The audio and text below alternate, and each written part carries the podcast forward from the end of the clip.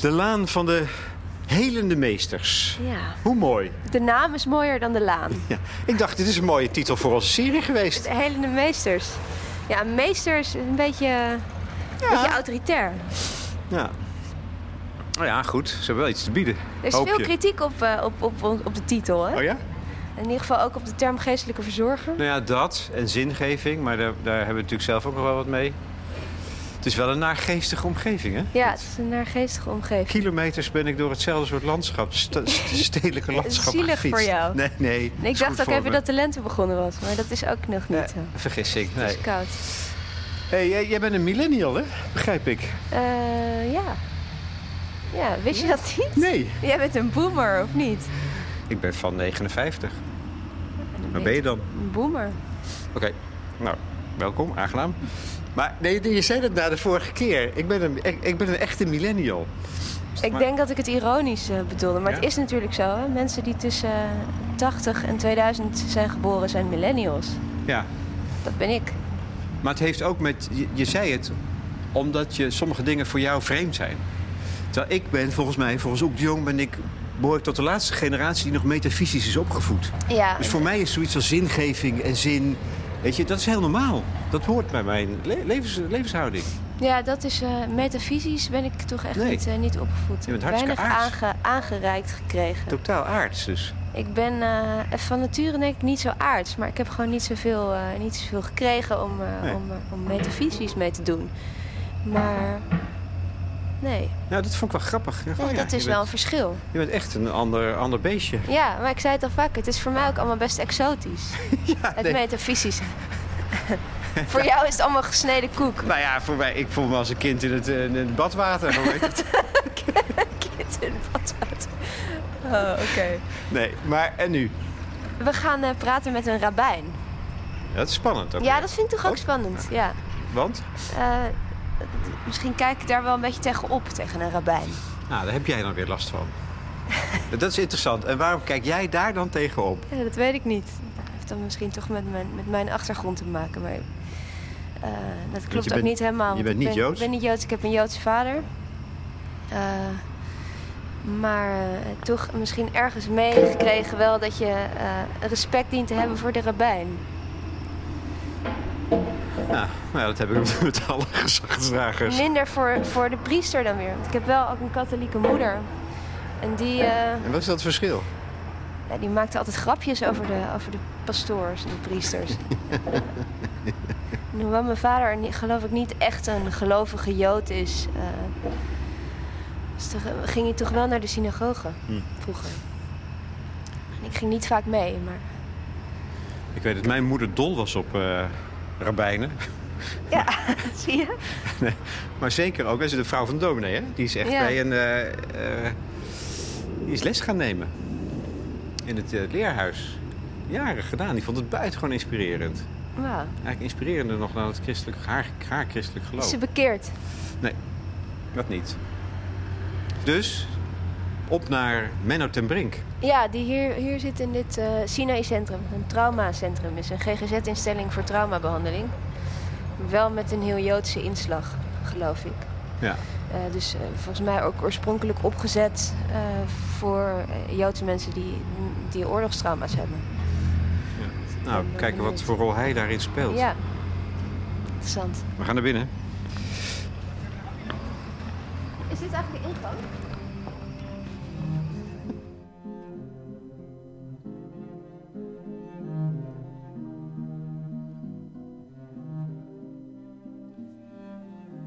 Het Sinai-centrum voor de behandeling van posttraumatische stressstoornissen staat in Amstelveen. Op de deur is een briefje geplakt. Handen worden niet geschud. Vanwege evident het coronavirus. Het eerste wat de rabbijn doet is zijn hand uitsteken. Dat zit bij Menno ten Brink ingebakken. Hij is gericht op de ontmoeting. Hij is wat wij noemen een professional van de zorg. Nina, Nina Polak en ik, wij volgen het spoor van de geestelijk verzorgers... die ons leiden naar telkens weer andere werkvelden. En we willen een breed palet aan gezinten, religies, levenshoudingen aan bod laten komen. Vandaag dus de Joodse traditie. Ten Brink is van huis uit jurist en studeerde vijf jaar voor rabbijn in Londen. We nemen plaats op zijn kantoor. Nou, kantoortje. dat hij, heel gezellig, deelt met een psychiater. Ja, heel gezellig. Het enige is, als hij er niet is, dan ben ik er wel. En als ik er niet ben, dan is hij er wel. Ja, Nou, dat kan ook net op deze twee vierkante meter. ja het is heel klein allemaal. Het is eh, vechten met de ruimte hier. Het is wel jammer, want ik dacht, je deelt het kantoor met een psychiater. Mhm. Ik dacht, er staat een brein en er staat een, een heel neurofysiologische tekening op het whiteboard. Ja. Ik dacht, oh, dat is Menno, is ook, ook heel neurofysiologisch, maar dat is allemaal van de psychiater waarschijnlijk. Eh, dit is allemaal van de psychiater. Ik snap er maar de helft van wat er op het bord staat. Ik zie trouwens ook dat er darmen op het bord staat. Ik weet niet. Mijn zus had ooit een examen biologie en toen werd er een, eh, een, een het, model van de hersenen getoond. Wat is dit? En toen zei ze dat zijn de darmen. Nou zegt hij, als jij daarmee denkt, dan gaat het helemaal mis. Maar eh, het is niet mijn vakgebied. Ik weet er te weinig van. Ik hoop dat ik ze gebruik af en toe. Hoe zou je wel je vakgebied omschrijven? Ehm, ja, ik, ik ben rabbijn. En ik ben geestelijk verzorger, pastoraal werker. Ik weet niet hoe je dat precies noemt. Ehm, ik, ik ben er. Een rabbijn is eigenlijk een leraar. Dat is in de eerste plaats wat een rabbijn is. Eh, dus je geeft les en je probeert mensen te inspireren, spiritueel leider te zijn. eh, maar ook gewoon te doseren over Jodendom in het algemeen. En ehm, daarnaast ja, ben ik hier bij het Sinai Centrum in ieder geval ook eh, aangesteld om mensen geestelijk te verzorgen en, en echt te proberen mensen te helpen als ze eh, geestelijke problemen hebben, identiteitsproblemen hebben, eh, psychische problemen hebben. De andere mensen die we gesproken hebben, die waren geen, die hadden niet in de kerk een, zo- zo'n functie als jij. Je, je hebt autoriteit. Eh, Ja, of zie in- je dat zo niet? Ja, wel. Ik, ik, ik vind het altijd een beetje eng om te zeggen: ik heb autoriteit. Ik schrik daar zelf soms wel eens van. Maar eh, ja, ik heb als rabbijn in een gemeente het recht en ook de plicht, daar ben ik voor aangesteld, om bepaalde dingen te besluiten. Bijvoorbeeld over kashrut, kosher eten. Hoe gaan we daarmee om in de gemeente? Ehm, ja, en de rabbijn bepaalt wie joods is. Wie kan lid worden van een gemeente. Maar ik ben een rabbijn in de gemeente voor mensen. Eh, ik leid diensten, ik leid eh, begrafenissen, huwelijken. Eh, nou ja, alle, alle hele family life cycle. ehm, waarin je ja, steunpilaar bent en vraagbaak bent en encyclopedie bent. Maar ook ja, een rabbijn die, die beslissingen neemt over bepaalde dingen. En wat dat betreft ben je ook de autoriteit, omdat je ervoor geleerd hebt. Eh, ja, ik heb vijf jaar een studie achter de rug.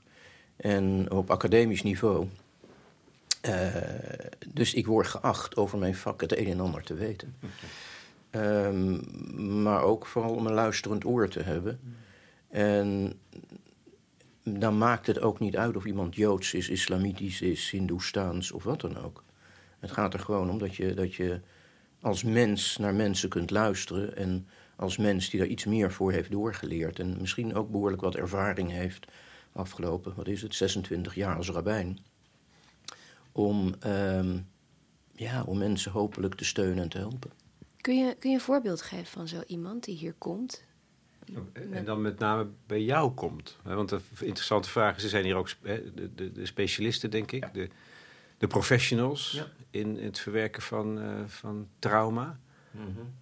En jij voegt nog iets toe. Iets anders toe, denk ik. Ja. Eh, dat is het boeiende van een geestelijk verzorger of een rabbijn. Ehm, een rabbijn is wel deel van deze organisatie. Ik ben een jaar of tien geleden hier aangesteld. Op ons eigen verzoek van eh, de liberaal-Joodse gemeenten in Nederland. Omdat we graag iemand van binnenuit in de organisatie wilden hebben. Naast de orthodoxe eh rabbijn die hier is.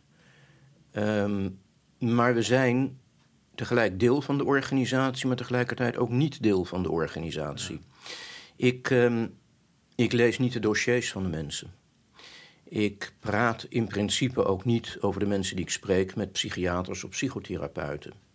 Wat wel gebeurt is dat een psychotherapeut of een psychiater mensen doorverwijst. Er kunnen identiteitsvragen zijn. Ja, en daar is de psychotherapeut of de psychiater nou niet de meest ge- uitgesproken expert in. Ehm, en ik weer wel. En ik ben geen therapeut. En dat is belangrijk voor mensen dat ze zich bij wijze van spreken gewoon kunnen laten gaan zonder dat er een therapie op losgelaten wordt. Uh, ze kunnen bij wijze van spreken ontspannen. Ze kunnen, en ze kunnen me alles zeggen. Zonder dat dat ook meteen doorgebriefd wordt aan de psychotherapeut. Ik ben een beetje een, ehm, ja, een, misschien een vreemde eend in de bijt. Ik weet het niet hoe je dat noemt. Maar uh, ik, ik ben niet verplicht om tijd te schrijven. Ik ben niet verplicht om alles in een dossier op te schrijven. Ja, want ik, ik, ik vraag me af hoe werkt dat? Wat, is, wat, is, wat zijn die identiteitsvragen dan in relatie tot PTSS en in relatie tot het Jodendom? Ja. Kun je dat wat concreter maken?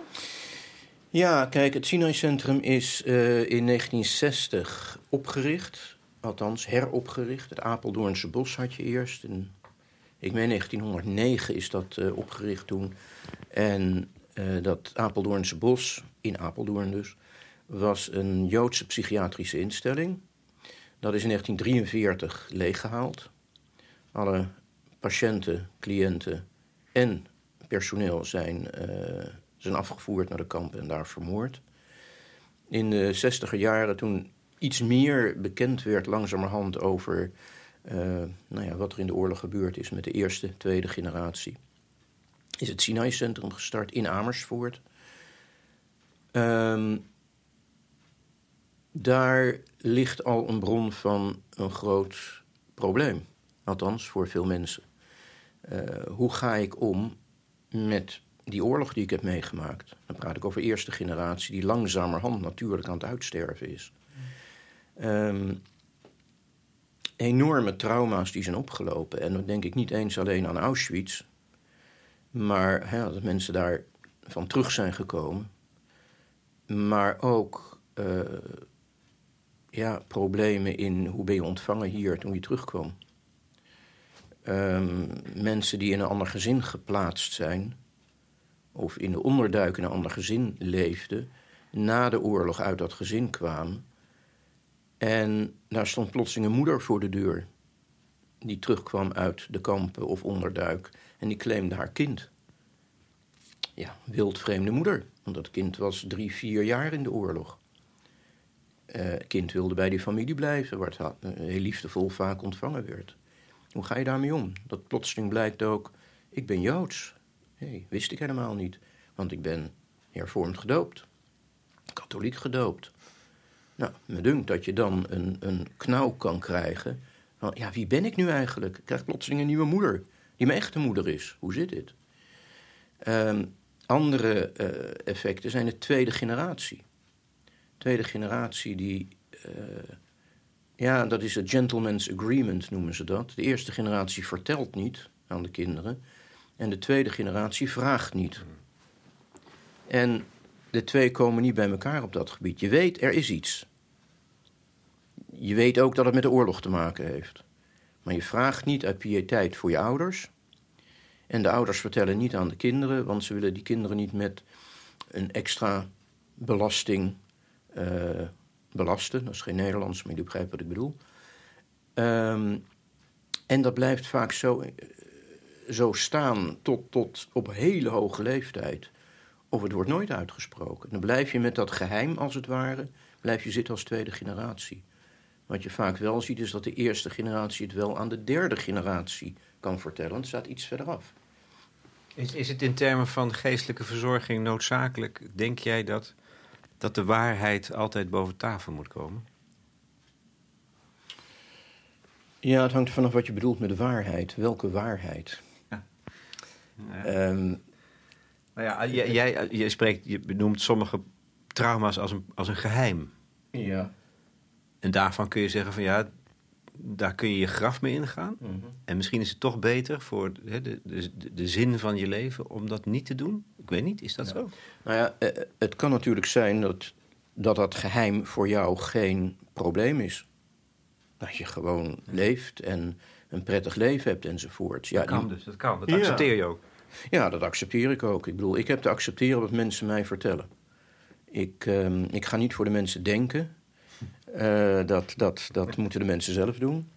Ik kan ze hooguit begeleiden, helpen. Misschien adviseren, um, luisterend oor bieden, proberen gedachten in banen te leiden. Um, maar als mensen heel goed kunnen leven met dat geheim, ja, wie ben ik dan om te zeggen de waarheid moet bovenkomen? Nee. Alleen als, als ik denk uit de gesprekken dat het zinvol is voor de geestelijke gezondheid van degene die bij me komen, ja, dan kun je daarop proberen aan te sturen. Maar zo niet, ja, dan niet. Um, is er eigenlijk überhaupt een wet in jouw visie op mensen? In algemene zin. Nou begin wel breed te grijnzen trouwens. nou snap je, mijn vraag is het gewoon toch tegenover iemand. Dat, dat, hè, dat komen wij zoveel tegen. Ook bij de andere geestelijk verzorgers. Uiteindelijk, ze hebben allemaal een vak. Mhm. Uiteindelijk gaat het over als mens tegenover een ander mens zitten. Ja. Ja. Zet toe. Um, in principe zet toe. Maar je zit tegenover anderen met een eigen bagage ook. Kijk, ik kom vanuit een Joodse traditie. Uh, en ik heb een kader van denken binnen die Joodse traditie. Um, dat houdt in dat er, dat er binnen die Joodse traditie een heel aantal manieren zijn om om te gaan met bepaalde levensvragen. Um, basis van, van, als je het hebt over wetten. Jodendom is natuurlijk ook wettisch. het bestaat uit uh, 613 ge- en verboden uh, in de Torah. En dan komen nog een heleboel dingen uit. Mijn vraag was een beetje naïef.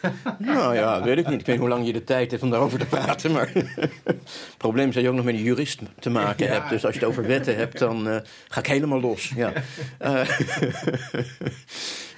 um, nee, maar, maar, maar je denkt toch binnen bepaalde kaders. En nou ben ik uh, van liberale huizen, dus ga ik daar ook op een wat modernere manier mee om. Uh, ik plaats de wetten en regels uh, binnen de moderne context. Maar um, ja, weet je, een heel algemene regel is bijvoorbeeld. Um, dat is een Joodse regel, in de Torah staat, die hou van de ander als van jezelf. Ja, het is bijna een, een, een normaal menselijk gegeven. Christendom heeft dat weliswaar geclaimd van het is een christelijke waarde. Nee, het is een Joodse waarde. Het staat in Torah. Nou, hoe, hè, hoe ga je daarmee om als mens, maar ook als Jood? Wat betekent je naaste? Um, kun je houden van jezelf? Uh, kun je mensen proberen aan te geven hoe je dat misschien kunt doen? Want dan kun je ook leren om van anderen weer te houden. Um, de ander is ongelooflijk belangrijk. Men zegt wel, ik heb het vorige week nog net in de synagoge gezegd, uh, tijdens een drasha, een, een predikatie. Uh, God is daar waar de mensen elkaar ontmoeten. Um, als de mensen elkaar zien, elkaar in de ogen kunnen kijken, dan is de Shechina daarbij aanwezig en is God daarbij aanwezig. Als mensen elkaar niet willen zien, ja, dan is God daar ook niet bij aanwezig. Uh, ja, en het zijn hele, hele basisgegevens vanuit Joodse traditie. Om op die manier ook in een gesprek te zitten, zeg maar. Zonder dat ik in gesprekken continu over God heb. Nee, het gaat over de mens. En ja, een godsbesef, prima. Maar in eerste instantie gaat het over de mens. In onderling verband met elkaar. Zie je bij getraumatiseerde mensen dat terugkomen? Dat, de, dat, dat ze moeite hebben met dat contact of moeite hebben met houden van zichzelf? Ja, Heel vaak wel. Ik, ik, uh, ik ben ook verbonden aan de, de zogenaamde VIBU, Veteranen Intensieve Begeleidingsunit. Uh, ik ben zelf uh, krijgsmachtrabijn geweest ook, uh, twaalf en een half jaar lang. ook in de tijd van Joegoslavië, zeg maar. Ik ben niet uitgezonden geweest, dat was part-time, dus dat ging helemaal niet. Maar ik heb wel militairen meegemaakt die daarvan terugkwamen... en toch met enorme vragen kwamen, maar nu ook. Iran, Irak, noem maar op. Uh, ik heb gesprekken met mensen die die oorlog hebben meegemaakt, die mensen doodgeschoten hebben. Um, ja, daar komen best vragen aan bod van. Uh, waarom heb ik dat gedaan? Waarom moest ik dat doen? Waarom heb ik aan bevelen gehoorzaamd? Uh, ik neem het leven van een ander. Afschuwelijk. Wie ben ik eigenlijk om dat te doen? Dat soort vragen uh, komt zeker aan de orde. En wat is dan het antwoord? Um, buiten het feit dat ik niet weet of er maar één antwoord is. Maar in, in, in, nou, een voorbeeld is. Um, en dat is heel duidelijk ook ingebed in de Joodse traditie. Um, overigens zijn dit ook mensen die helemaal niet Joods zijn. Um, een antwoord is: als iemand jouw leven bedreigt, direct bedreigt, en jij bent als militair, hebt een wapen, dan moet jij schieten. Dan moet jij jouw eigen leven redden. En dat is gebaseerd op een traktaat in de Talmud, Sanhedrin, waarin staat: wiens bloed is roder. Er is maar één die dat wellicht zou kunnen zien. Maar wij mensen zijn gelijkwaardig. Niemands bloed is roder. Niemand is beter dan de ander. Dus als jij je leven kunt redden doordat je een ander het leven beneemt, dan, um, dan mag je dat doen. Sterker nog, dan moet je dat doen.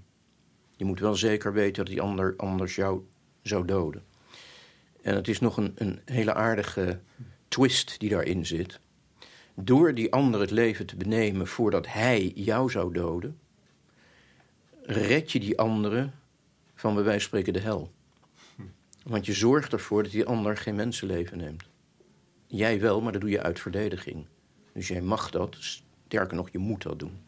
Dat is waar militairen ook op gebaseerd zijn natuurlijk. Militairen worden getraind om hun land te verdedigen, om mensen te verdedigen.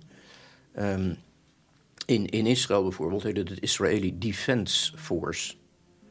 Ja, je je, je, je uh, probeert je eigen land, je eigen grenzen te verdedigen. En als je daarvoor mensen moet doden, of militairen moet doden, burgers, dat is weer een heel ander verhaal natuurlijk, militairen te doden, ja, dan, dan moet dat.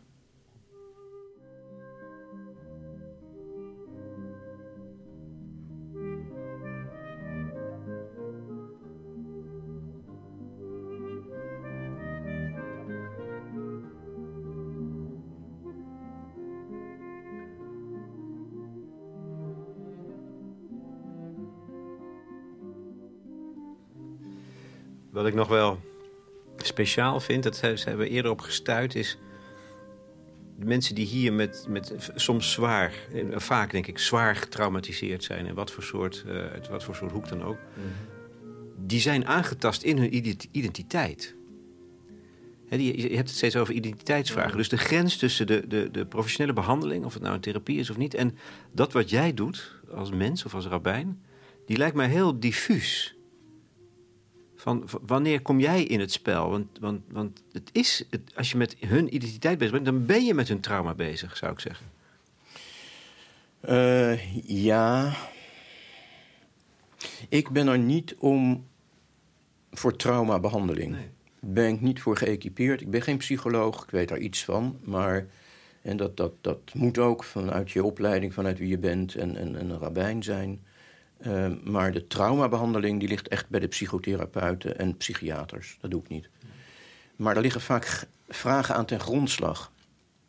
En vaak bij een intake, uh, dan, dan komen mensen via de intake naar mij toe. Worden doorverwezen. Hoe kun je een gesprek hebben met, met die en die? Uh, want ja, ik hoor toch, er is een Joodse achtergrond. Maar die persoon weet eigenlijk niet precies wie die is, wat die is, waar die vandaan komt, hoe dat in elkaar steekt. Um, sommige mensen hebben een Joodse vader en geen Joodse moeder. En die zijn dan formeel volgens de Joodse wetgeving uh, niet Joods. Wij zeggen van nou, er is een aanknopingspunt van Jodendom. um, dus als iemand daar iets mee wil, de deur staat open om erover te praten. Dat kan een trauma op zich zijn, heb ik wel eens begrepen. Het vaderjoodschap. Klopt, helemaal waar. En ja, daarom noem ik het ook. Ja, ja. ja, ja Hoe kan dat dan? Het, um, omdat je het gevoel kunt hebben dat je nergens bij hoort. Um, als je een Joodse vader hebt, en misschien een Joodse achternaam hebt, dan ben je voor iedereen Joods. Hmm. Behalve voor de Joodse wereld, want daarvoor ben je dus niet Joods. Je hangt ertussenin. En dat is, dat is heel lastig. Heb, heb je dat gevoel wel eens trouwens, Nina? Ehm, nee, niet zo. Nee. Maar ik moet wel zeggen dat ik meer affiniteit heb met het Jodendom dan met het geloof van mijn moeder bijvoorbeeld. Dus Ja. dat is al raar als je dat zou gaan onderzoeken. Met het gevoel nergens bij te horen? Ja, dat heb ik wel. Ja. Ja, dat ken ik wel. Nou, En, en eh, dat kan, ja, trauma vind ik erg zwaar, maar het kan, het kan echt tot een soort identiteitscrisis komen. Ehm, en als je eh, daarover praat, dan kun je proberen om nou, bepaalde ideeën die je daarvoor had, bijvoorbeeld eh, in, in een kader te krijgen. Ehm, de liberaal-Joodse gemeente die staat positief in ieder geval en, en verwelkomend tegenover mensen met een Joodse vader. Bij ons is er ook een procedure nodig om dan lid te kunnen worden zeg maar, van de gemeente, om Joods te kunnen worden. Wij noemen dat bevestigen in de Joodse status. Er is een Joodse status, maar het is niet de halagische status. Terwijl bij de orthodoxie ben je of Joods of niet. En bij ons heb je dat grijze gebied waar we graag in helpen om iemand ehm, ja, meer Joods betrokken te maken. Nogmaals, als iemand dat wil.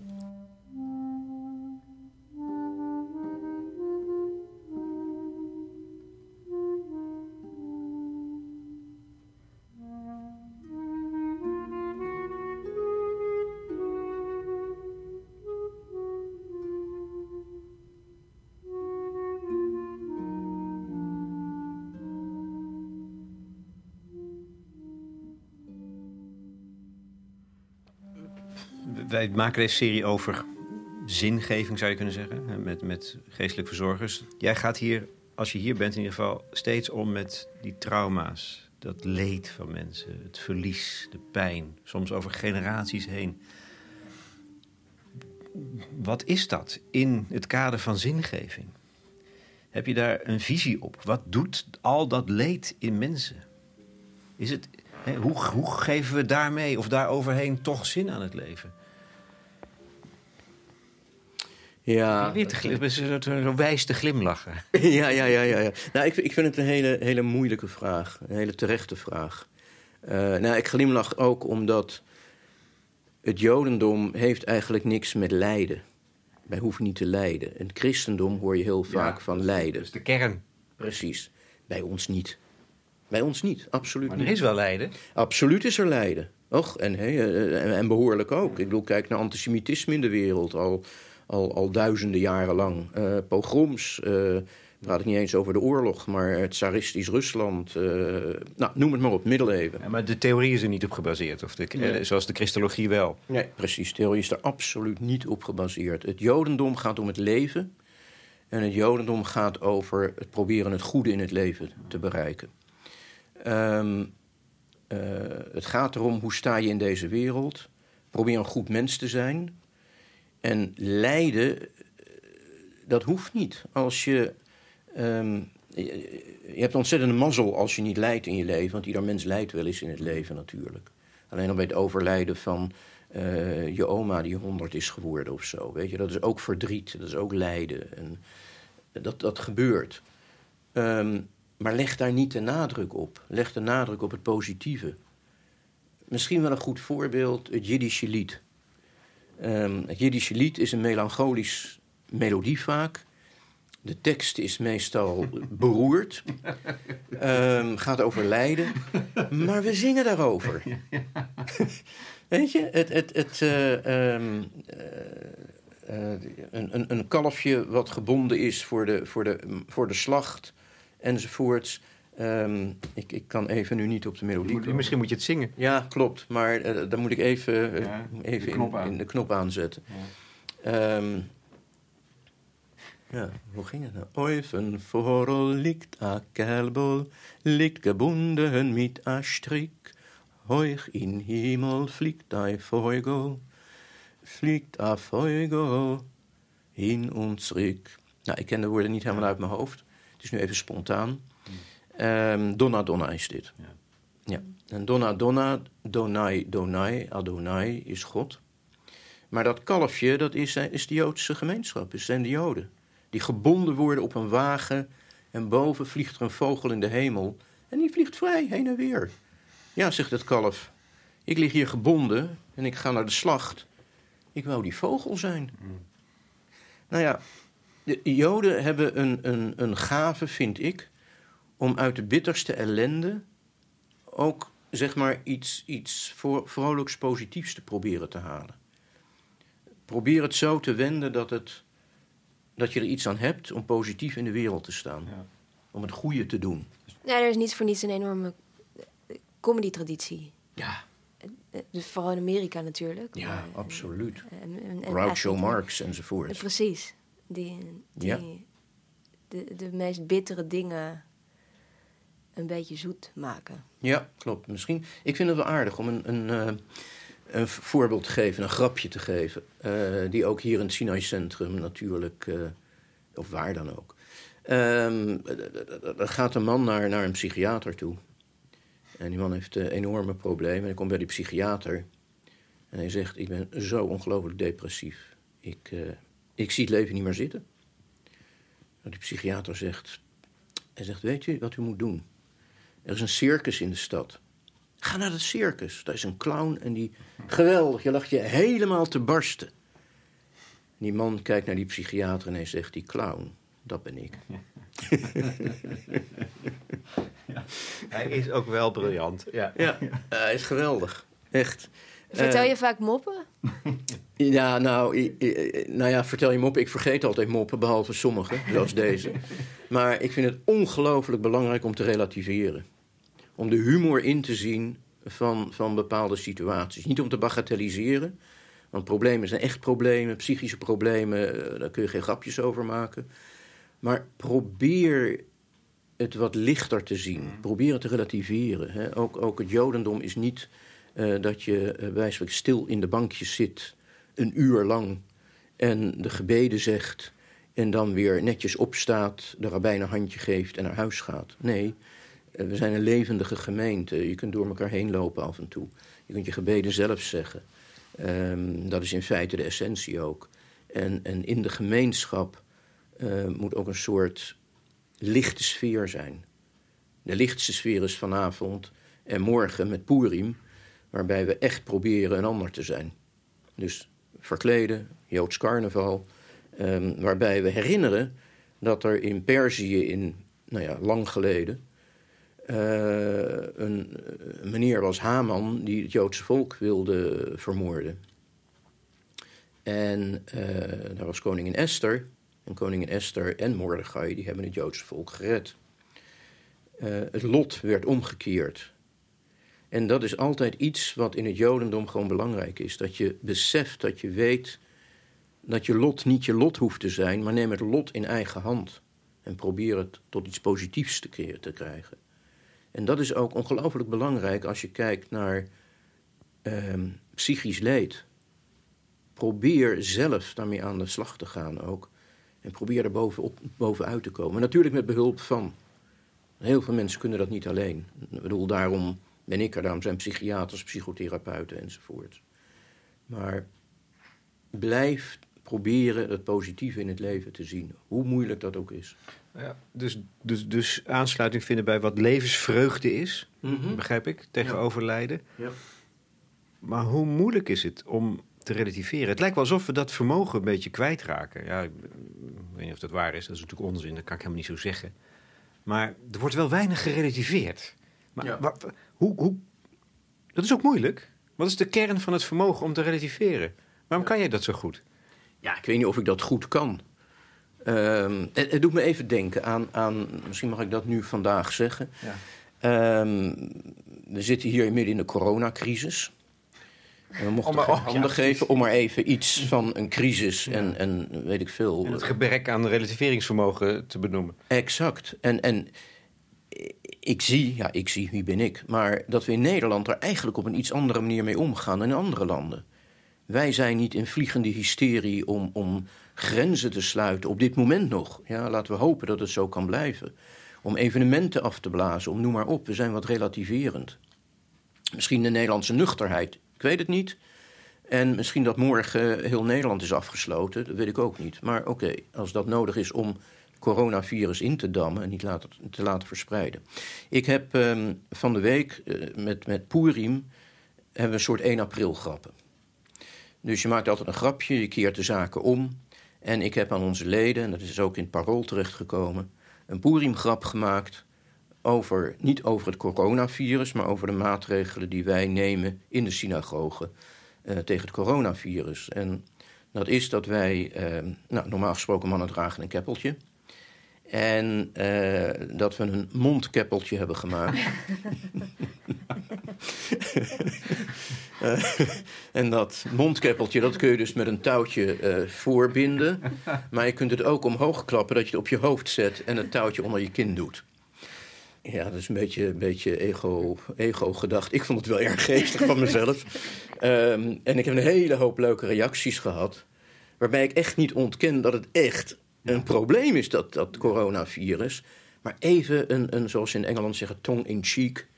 Even relativeren, jongens. Het mag wel even. Je zei, je zei een aantal keer... Um, uh, ja, trauma vind ik wel een heel groot woord hè, in ons gesprek. Vind je, vind je dat dat woord aan inflatie onderhevig is op het moment? Oei. Weet ik niet. Maar ik denk dat je trauma wel heel serieus moet nemen. Mensen hun leven kan echt kapot zijn door trauma's die ze hebben meegemaakt. En dat kan inderdaad militaire zijn, maar het kunnen uh, overlijdensgevallen zijn. Het kunnen uh, verkrachtingen zijn. Het kunnen, noem het maar op zijn. En um, ja, denk daar niet te lichtvaardig over. Uh, ja, maar wat is dan het vermogen om te relativeren daartegenover? Nou, als, als mensen echt een trauma hebben, dan ga ik daar geen grap over maken nee. natuurlijk. Dat is, dat is uh, volstrekte waanzin. Dan, dan, dan smoes ik ze nog een ander trauma op, bij wijze van spreken. Daar is geen sprake van. Ik wil, je moet het volstrekt serieus nemen. Anders dan, uh, zou ik ook moeten stoppen met wat ik doe. Um, maar um, je kunt proberen om mensen een wat lichtere kant te laten zien... die ze misschien niet kunnen zien. Ja.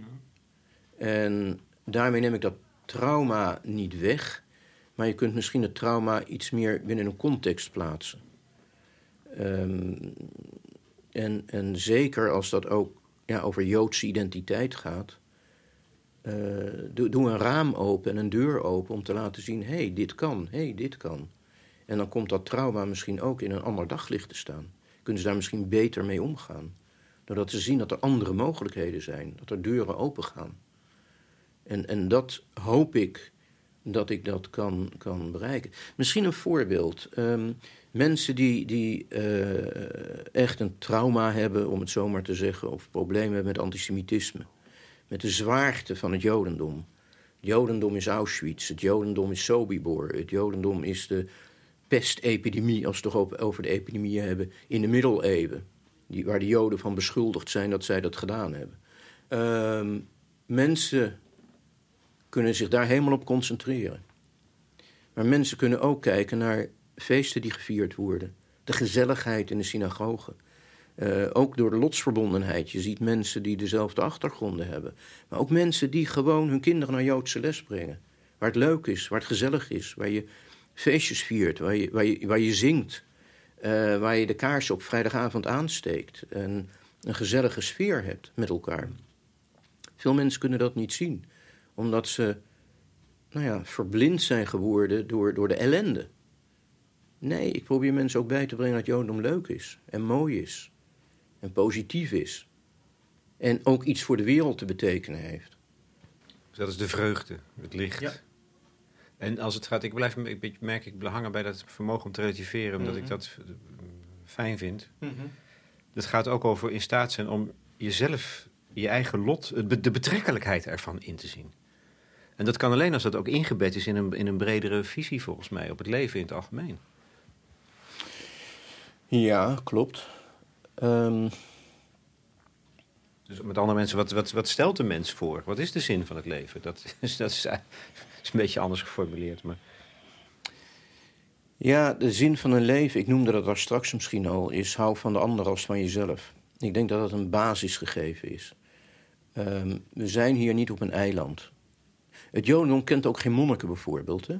We, we, we kunnen wel mediteren, maar je moet iets betekenen voor anderen.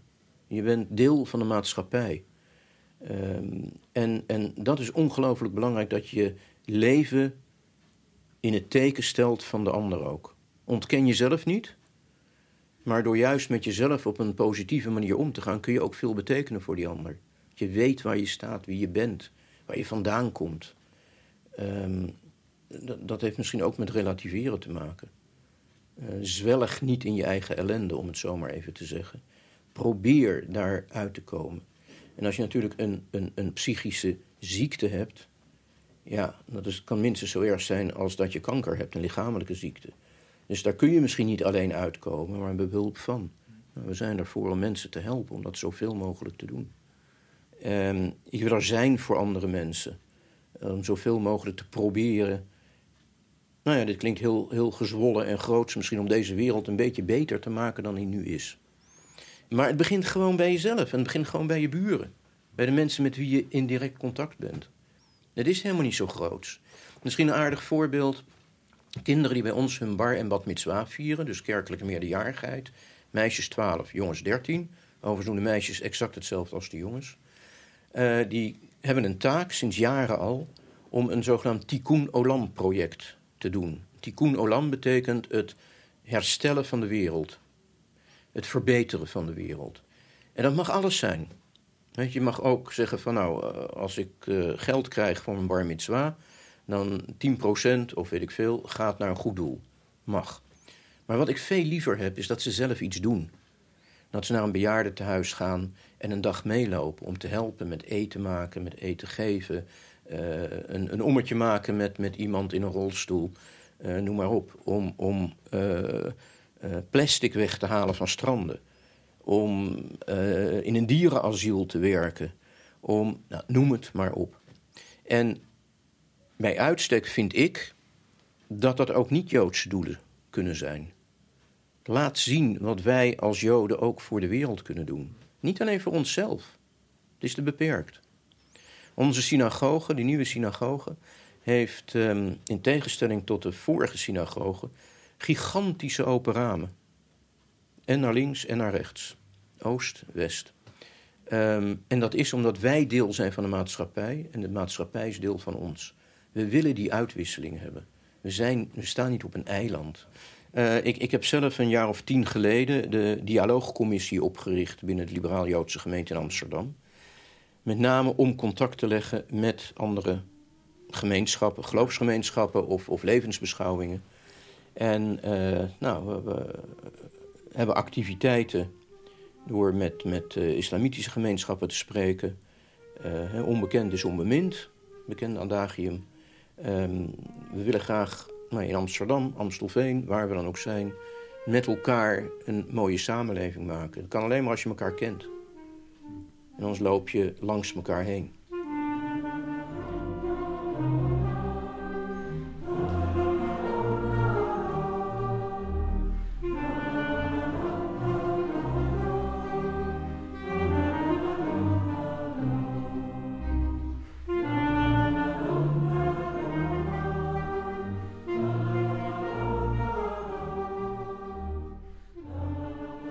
Ik heb nog één vraag.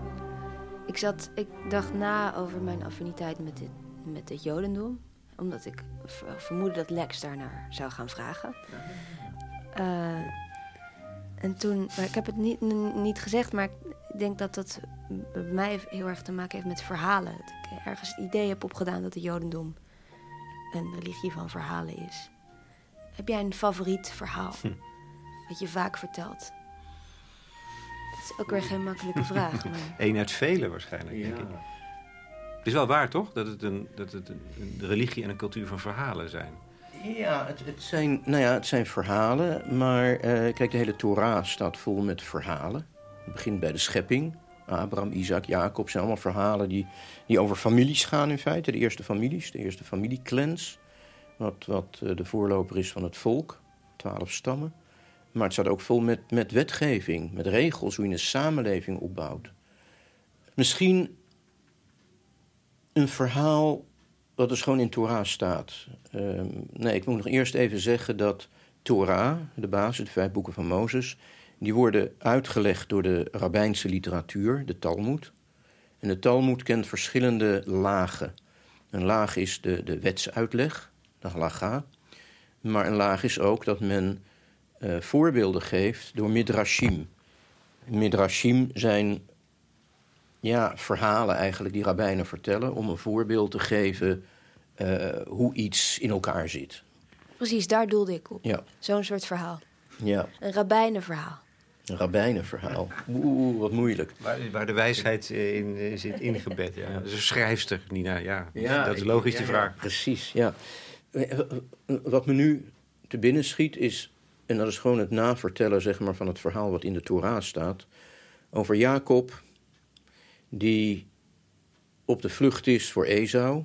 Hij heeft net het eerstgeboorterecht van zijn vader uh, afgetroggeld... door zich te kleden als Esau... Um, met medeweten en medewerking van zijn moeder overigens. En hij heeft dat gedaan. Ezo is ziedend. Die heeft net het, uh, uh, nou, de, de, de, de linzensoep gemaakt. En voor dat bordje linzensoep heeft hij dat eerstgeboorterecht verkocht. Want eten was lekkerder en adhokkeriger dan de toekomst. Nou, Jacob vlucht. En hij komt in die, in die woestijn, op een leeg gebied. Een, een, een gebied waar, waar niemand is, op, op de vlucht. En hij gaat slapen. En in die nacht uh, heeft hij een gevecht.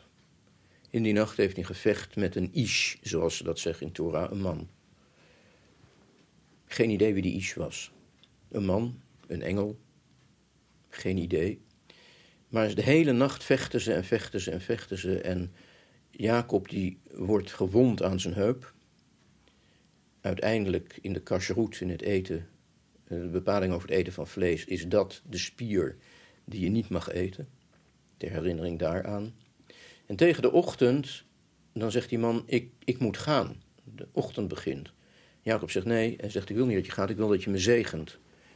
dan zegt die man, en wie ben je? Wie ben je geweest? Nou, dat zegt de man niet. Maar de man zegt, jij zult voortaan een andere naam hebben. Je zult niet Jacob zijn, maar je zult Israël zijn. Israël betekent, je hebt gevochten met God en je hebt overwonnen. En dat is maatgevend, denk ik, voor het Joodse volk. We heten Israël. En dat betekent, je vecht. Je hele leven vecht je. Met God, met het godsbesef. Wie is dat? Wie was die man? Was dat God? Was dat Esau? Was dat Jacob zelf? Zijn eigen geest? Nou, Sinai. Um, wie was die man? Geen idee. Hij heeft er wel mee gevochten. En dat is wat we in feite dagelijks nog steeds doen. Vecht ermee en probeer te overwinnen. Dat is een verhaal. Dankjewel. Dankjewel. een fundamenteel verhaal dan ook meteen. Ja, hè? daarom. Ja, dat, Ja. dat is misschien. Terug naar de, de bron. Ja.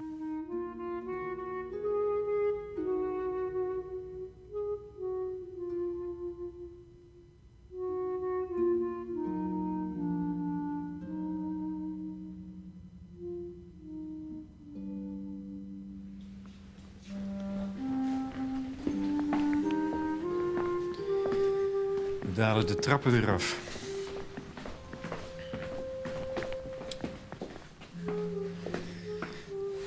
Weinig last van ontzag, geloof ik. Eh, Of toch wel? Wel een beetje ontzag hoor. Ja? Ja, in ieder geval bevestigd in het vooroordeel dat je met een rabbijn wel een goed gesprek kunt voeren. dat, hij, dat hij mooie verhalen heeft. Ja. Dat is een goede vraag trouwens over die verhalen. Dat is Ja. volgens mij zo kenmerkend. Je krijgt vaak antwoord. Dankjewel. De deur gaat wel. Antwoord in de vorm van een verhaal. Ja, Ja. dat spreekt jou natuurlijk ook Ja, bijzonder aan. in de vorm van een soort aforistisch verhaal... waarvan je niet helemaal weet wat het nou precies betekent... maar je voelt de wijsheid er aan alle kanten overheen. Ik heb wel eens aan een rabbijn gevraagd waarom eh, speelt in, in de Joodse cultuur het verhaal zo'n belangrijke rol. En toen moest hij ook even nadenken, want het is zo, zo vanzelfsprekend. Toen zei hij, alles zit erin. alle lagen, alle facetten van de manier waarop je naar het leven kunt kijken. En volgens mij is dat heel erg waar. Daarom, daarom ben jij ook schrijfster, volgens mij. Ja, een goed, verha- goed verhaal is een soort samengebalde versie van de werkelijkheid. Waarin de werkelijkheid bijna, als het een goed verhaal is, bijna waarder voelt dan je, hem- Ja. dan je hem normaal ervaart. En dat is natuurlijk niet zo, want een verhaal is ook altijd... Er valt van alles buiten en het is nooit compleet. Maar dat gevoel kan het je geven. Dat het iets, dat het iets vertelt wat waar is. Ja. ja, tuurlijk. En het heeft en eh, de, de, de metafysica, maar ook eh, de handeling. Het persona personage, mensen, het heeft zin, zinnelijkheid. Het heeft ook, op die manier heeft het volgens mij ook alles. Humor, Ja. soms relativering. Vond Ja. ik wel, dat vind ik wel... Dat hebben we nog niet eerder gehad. Relativering, het vermogen om te relativeren. Ja, belangrijk, nogal belangrijk, hè? Zo, Ja. Net als wel een goed lesje. ja. Een goede les weer. Ja. Ja. Mooi. Gaan we verder. Wie is de volgende? Nou. Straatpastor. Dat is eh, wat we proberen, ja. Ja. Dat is volgende keer is het op straat.